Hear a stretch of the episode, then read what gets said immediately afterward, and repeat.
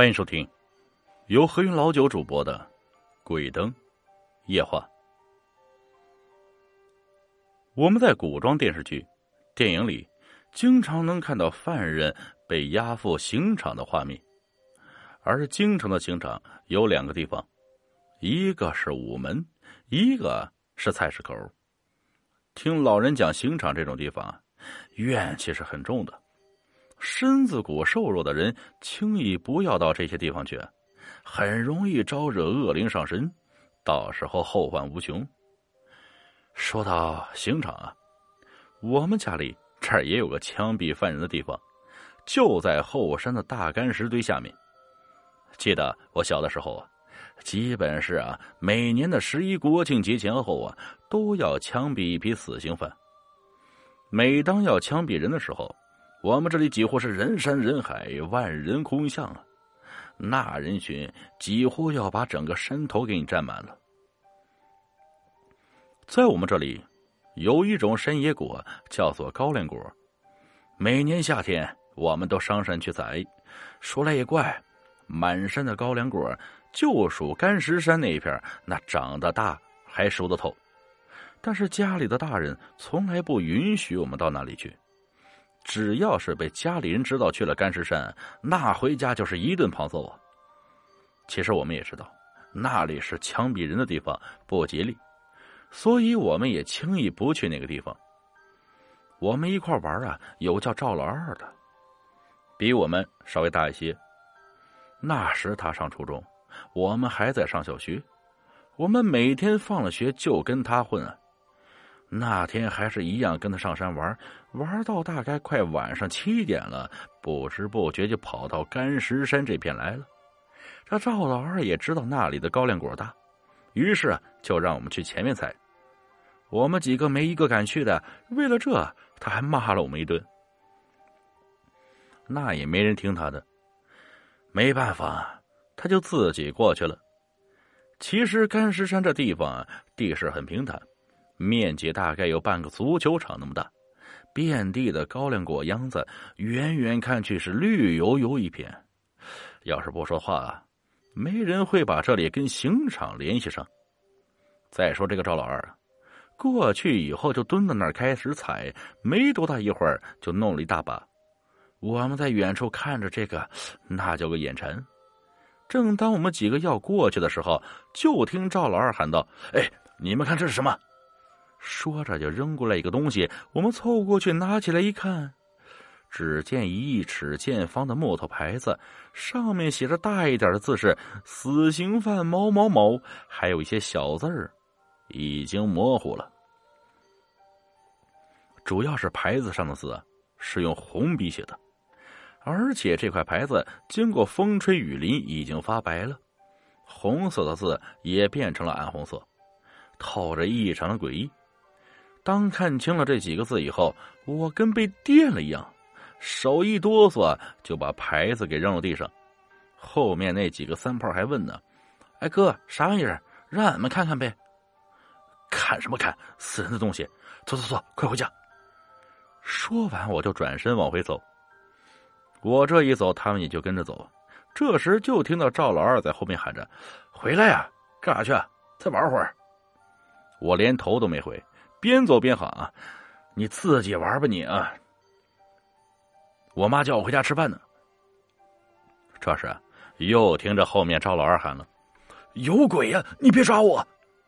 他这一叫唤，我就感觉从脚一直麻到了头顶。我当时心里真的很紧张，有个胆小的都哭了。我忍不住就回头看了一眼，就见老二这货坐在那块牌子上，正吃高粱果呢。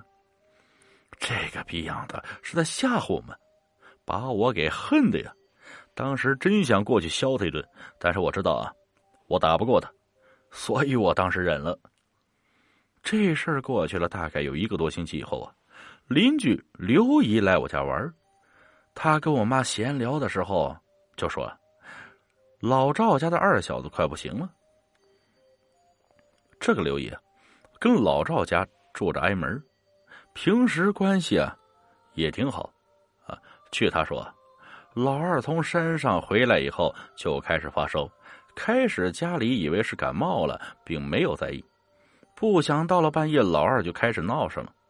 当时是半夜，全家人都睡得正香，就听见屋里有人在屋的锅。等打开灯一看，是他家老二。就见他坐在炕上，脸冲着后墙，一边摸着自己脑袋，一边自言自语的说：“我死的惨呐，脑袋就剩下一半了。我脑袋呢？我脑袋呢？”他妈最先听见的，就起来去拽他，想看看他怎么了，但是拽了几下，根本就没拽动。他始终啊，就是脸冲着墙，就这么念叨着，呃，也不吃也不喝，一连好几天都是这样。最后啊，眼看着老二光有进气没出气了，这人眼看就要完了。后来也是邻居跟他妈说，这孩子不像是实病啊。好像是冲着啥东西了，赶紧找个明白人去给看看。老二他妈啊，就打听哪有大仙儿。邻居告诉他，立新屯有个人挺厉害啊，听说刚祭的仙，他妈就去了。进屋先唠了几句客气话，然后他就说他儿子的事。可刚开口啊，就见大仙用眼睛死死的盯着他看，也不说，那个表情让人看了就害怕。就这样看了半天，然后大仙的香炉里抓了一把灰，直接就瞟他头上。完事后，这才说：“胆儿也太大了，这屋也敢进。”老仙儿，你是跟我说话吗？你背他一路来的，你不知道吗？我不知道啊，我就一个人来的，这还有谁跟着呀？老二他妈这时也有点感到后背发凉啊，舌头底下开始冒冷汗了。接下来，大仙又说：“这个是个横死的、枪毙了的货，你家那小子手贱，在山上翻他牌子了，还把他坐屁股底下，就这么他才跟着回来。他是要想要点啥，要不然不会走啊。那他想要什么呢？一般横死的冤气大，八成是想要你儿子的命啊。”那咋整啊？大仙你得救我儿子呀！没事儿，你回去找人扎个跟你儿子一样的纸人，一定要跟真的一样，要装内脏，然后给纸人穿上你儿子的衣服。到半夜的时候啊，去十字路口烧了。记住，憋着一口气，不管看着啥都不能吱声，烧完了才能说话。老二他妈都一一记下后，就往回走。这一路上就感到后背极沉，像是背着什么重物似的。